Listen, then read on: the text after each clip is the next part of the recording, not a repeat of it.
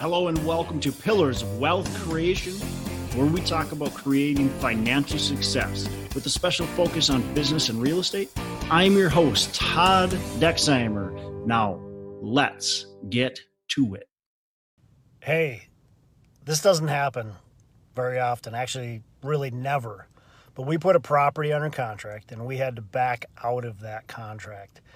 And uh, I've been doing this business a long time. Like I said, just, it doesn't really happen. Usually, we get property under contract and and we close on it. Uh, but this one was a little different. We put a what we thought was a great property under contract. The seller was pretty secretive. They're really hard to connect with to get information from. So it was a very frustrating process. Um, to start with, and and we really found out why it was so difficult. Um, we finally got the property under contract. We weren't able to tour the units, but we're kind of told the condition and what needed to be done. So we, we made as much assumptions as possible. We actually talked with the contractor that was working on the property at the time. Uh, so got a really good understanding of what needed to be done. We were able to walk a lot of the exterior. Uh, and then we put it under contract and started our due diligence. And from there, it went all downhill. First of all, we found out that there was a murder on the property. This is a really good area, uh, but the property is uh, owned by a complete and utter sl- slumlord. Uh, the you know the worst of the worst, uh, abusing their tenants, uh, just just bad bad management, uh, horrible operations. The uh, due diligence, we discovered a lot of items, uh, some really hazardous items. Uh, some of the decks, second story decks that the tenants have to walk out of to get out of their apartment are literally, I mean, days away from collapsing. Um, just a lot of a lot of issues.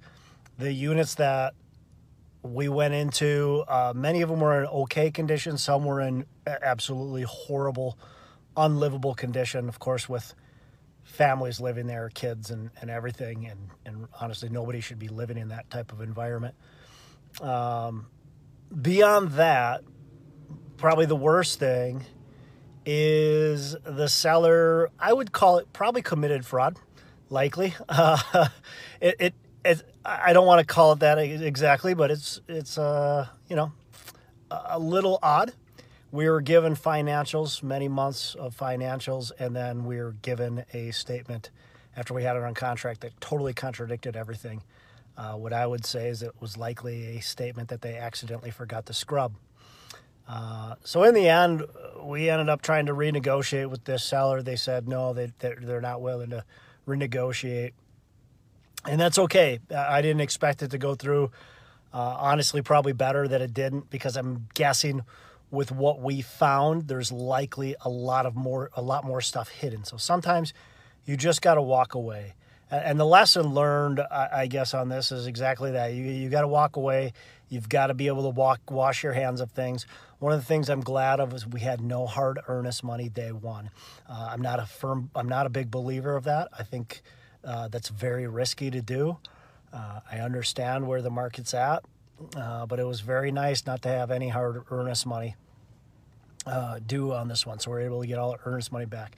we're, of course, losing money for, from inspections. And uh, we had a lot of investors that were expecting to, to invest in this deal, but uh, better to, to protect ourselves and to try to push through on a deal that, again, these sellers are just the worst of the worst. Unfortunately, they're syndicators. Um, it's it's it's too bad because you know these are the type of this is the type of company that's going to bring the uh, the industry down and, and, gives bad name to landlords. Uh, they they're the ones that uh, when the cities start to try to put in all these restrictions, that's because of people like you know these the, this company. Um, but you know, unfortunately, there's players in the market like this, and um, you got to you got to watch out for them when you put properties under contract. You have to know who you're dealing with as, as far as seller goes and, and their ethics. And this was pretty clear. So, anyways, kind of lesson learned. And wanted to tell everybody the, our experience. So if you experience something like this, I mean, again, just don't get caught up too emotionally. It's an emotional deal. We, we had this thing under contract. We'd been negotiating for months. We thought we had a great deal. It was a big property. It was our biggest property, biggest acquisition, largest dollar amount acquisition. Uh, we were excited to be able to bring it to our investors. We are excited to be able to add it to our portfolios in a really good area.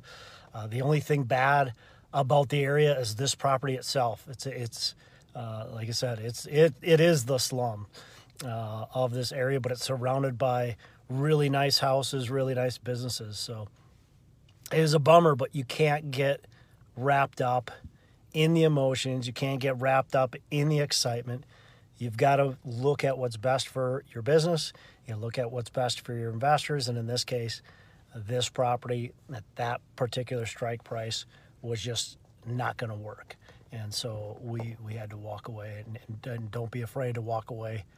Um, it's painful in a tight market, but it just needs to be done sometimes. So there's my advice. Take it for what it is. I hope uh, you don't run into an experience like this, but chances are, if you do this business long enough, you certainly will.